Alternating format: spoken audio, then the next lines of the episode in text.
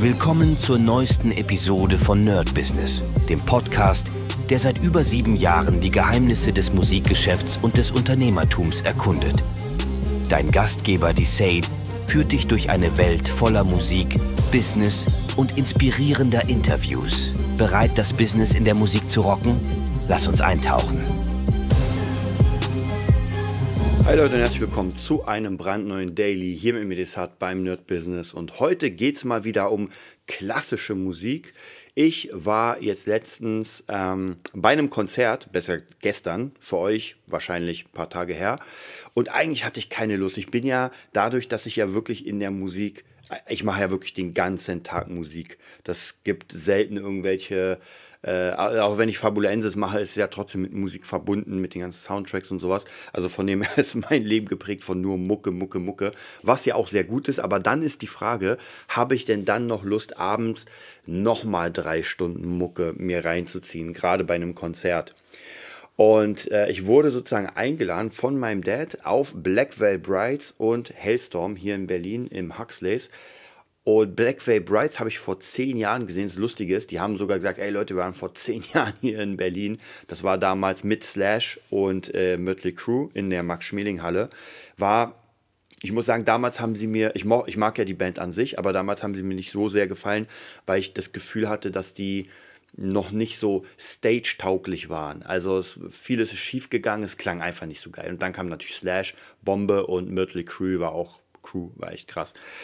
Und ja, auf jeden Fall äh, bin ich jetzt im Moment in der heutigen Zeit nicht mehr so ein Fan von Gigs. Ich bin da lieber eher das Weinchen in der Badewanne. Aber ich dachte mir, ey, mein Dad hat Bock und der hat jetzt Bock, die ganze Zeit auf Konzerte zu gehen. Jetzt muss ich das nächste auch wieder raussuchen. Und ich muss sagen, ähm, Vorband war nicht geil. Also ich sag mal so, man merkt extrem krass, und das ist auch für mich als Musiker sehr, sehr wichtig zu sehen, so warum bestimmte Sachen funktionieren und wie sie funktionieren. Und man hatte so eine Treppe, man hatte die Vorband, die ich überhaupt nicht kannte. Ich dachte eigentlich nur Backway Bright spielen und Hailstorm, aber da war noch eine Vorband.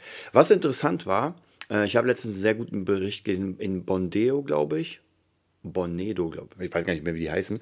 Und da ging es darum, dass immer mehr Bands mit Laptops auf die Bühne gehen, also praktisch gar keine richtigen Instrumente mehr, weil kann sein, dass es zu teuer ist, die Leute zu bezahlen. Kann sein, dass man keine findet. Also praktisch, wenn man gar niemanden findet, dann nimmt man einfach einen Laptop mit dem Playback und ballert das raus.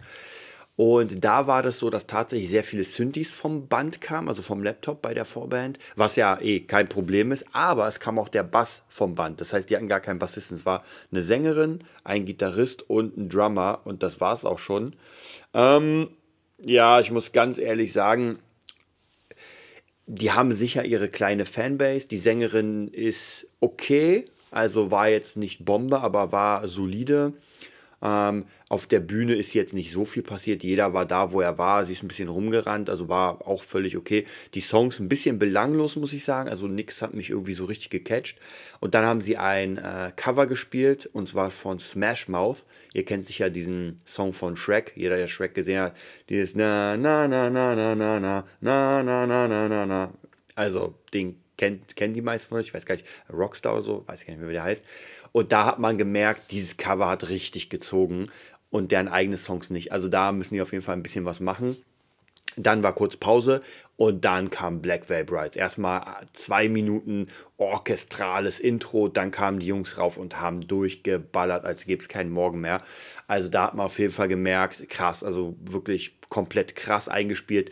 Der Sänger Andy Biersack, ja, sehr geiler Name, ist auch nochmal drauf eingegangen. Ähm, war einfach wirklich auch ein krasser Sänger mit Schauten, mit Growlen, alles Mögliche, mit einer, wie soll ich sagen, melodischen Stimme. Also da hat man gemerkt, wirklich, okay, krass. Und das war ja praktisch die nächste Stufe und dann kam die noch nächste Stufe, Hailstorm. Äh, hier ähm, Bassist, Gitarrist, Sängerin und Drummer und die Sängerin macht, spielt ab und zu auch Gitarre, aber es hat sich nie leer angefühlt. Also das war wirklich in your face und ihre Stimme ist einfach, das muss man sich live geben. Also ich muss sagen, ich kenne ja diese ganzen Auftritte, Platte ist eh immer so eine Sache, Platte klingt alles mal irgendwie geil, aber Live-Auftritte habe ich in, ähm, bei YouTube gesehen, da klingt es krass, aber live ist das nochmal wirklich, wirklich eine, eine ganz andere Nummer. Also da merkt man auch immer wieder, auch als Musiker, äh, und Produzent, wenn man sich das mal anguckt, deswegen sage ich, es ist mal wirklich ganz gut, immer mal wieder auch zu Konzerten zu gehen. Ich muss das wirklich öfter machen. Ähm, und zwar wirklich als, äh, wie soll ich sagen, als äh, Weiterbildung, jetzt auch als cool, ich gehe dahin, aber einfach mal gucken, wie das Ganze funktioniert, weil da merkt man Perfektion. Also, und ich merke das auch immer wieder, wenn ich Schüler habe, die irgendwie in diese, wie soll ich sagen, in die äh, Profiliga wollen. Auch bei mir selbst muss ich natürlich mal gucken, dass ich das gebe oder praktisch das kann, was gefordert wird. Und bei denen ist es natürlich so, da merkt man wirklich, alles stimmt, alles klingt krass. Nicht nur das Spielen an sich, sondern einfach auch die Performance auf der Bühne. Also da steht keiner irgendwie an seiner Stelle und macht nichts, sondern man merkt extrem, wie das alles choreografiert ist. Der geht hierhin, der geht dahin, der geht zum Solo und so weiter. Und das macht einfach wirklich Spaß, dem zuzusehen. Hm. Und dann kann man natürlich gucken, wo man selbst ist und gucken, okay, da und hier muss ich noch ein bisschen. Bei mir tatsächlich, was ich merke, äh, da kann ich nächstes Jahr einfach eine Schippe mehr einmal mit Styling. Das heißt praktisch einfach das Optische, ja, wie sehe ich aus? Ich habe schon meine Bühnenklamotte, aber da geht auf jeden Fall noch ein bisschen mehr, ja, weil man merkt es auf jeden Fall, wenn man dann im Publikum sitzt, sieht man jede, mehrere Ketten, eine krasse Weste, die Haare gemacht, also all diese Sachen sind wirklich wichtig, anstatt, und bei Heston muss ich, da muss ich sagen, tatsächlich der Gitarrist war ein krasser Typ, aber der sah so ein bisschen aus, hatte einen überlangen Pulli, der sah ein bisschen schnudderig aus, aber vielleicht ist auch dieser Style, darf man nicht vergessen, nicht jeder muss hier komplett abgefahren und der Bassist sah auch so ein bisschen aus, als wäre er gerade so äh, oh, ich muss jetzt spielen, äh, gib mir mal einen Hut.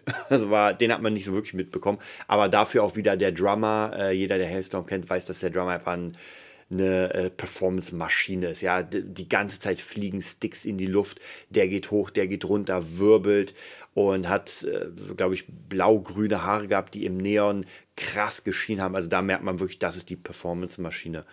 Und ja, so, also eine Sache unter anderem, wenn man live spielen will, ist auf jeden Fall das Performance-Training. Das merke ich immer wieder, denn ähm, gerade bei Bands, die, sage ich mal, am Anfang sind und sagen, ey, wir wollen jetzt nach vorne, da mangelt es sehr, sehr oft an der Performance. Natürlich, weil man nicht so eingespielt ist, man ist vielleicht noch die ersten Bühnenerfahrungen und sowas. Ich kenne es ja bei mir, wenn ich meine alten Bühnensachen sehe, ja, wir haben ja gar nichts gemacht. Später, umso mehr die Band nach vorne gegangen ist, umso mehr haben wir dann gemacht. Wir wurden immer schlechter am Spielen tatsächlich, aber dafür immer besser in der Show.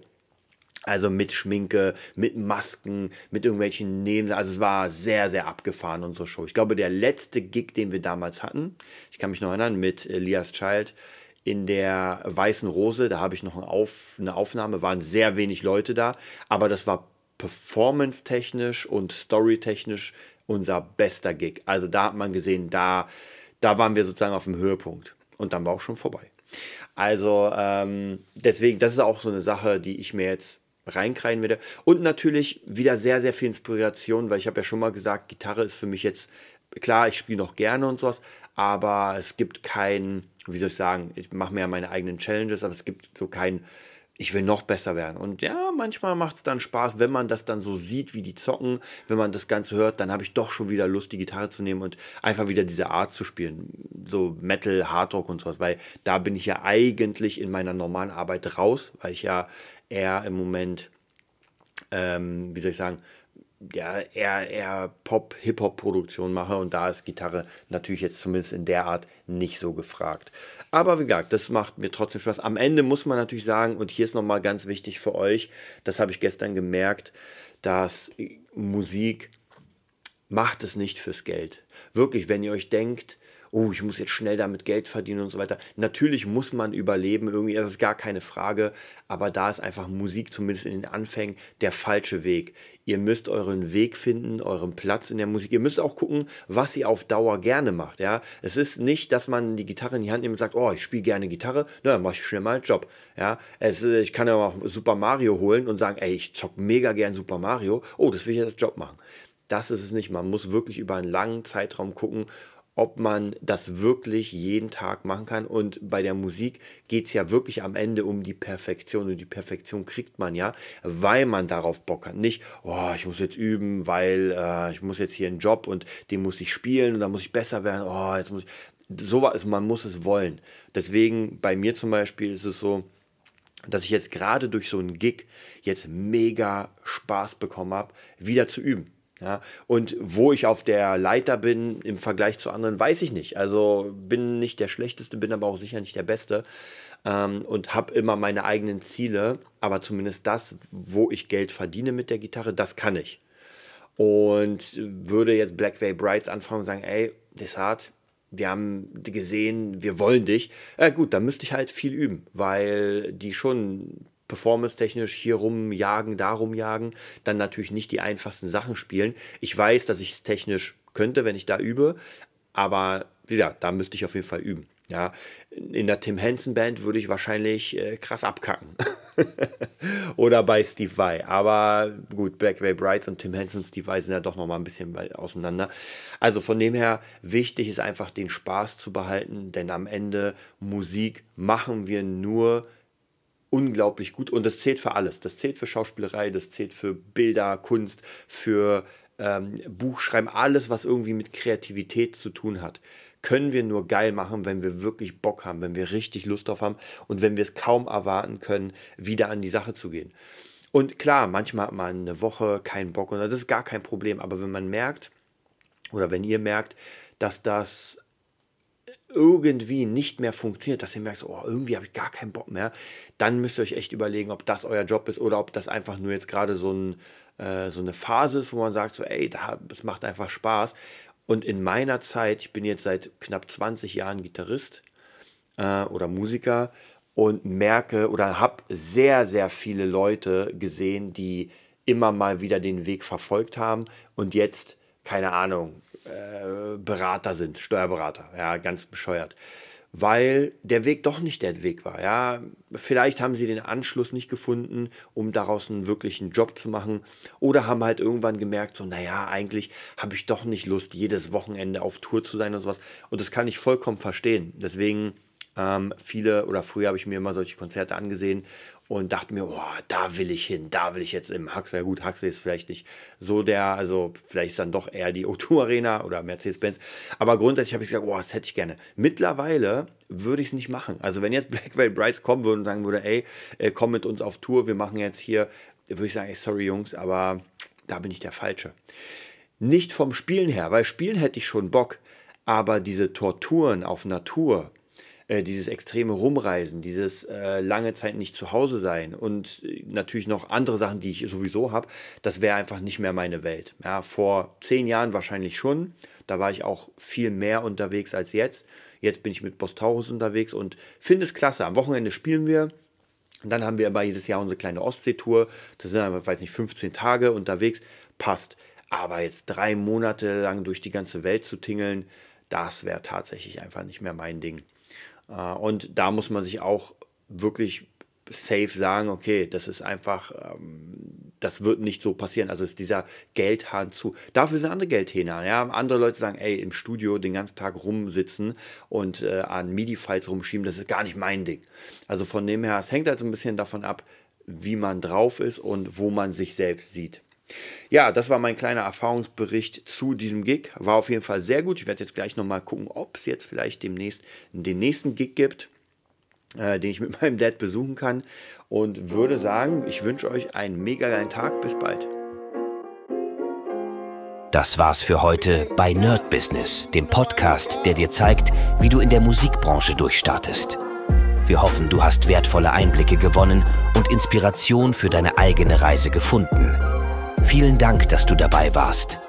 Vergiss nicht, uns zu abonnieren und mit deinen Freunden zu teilen.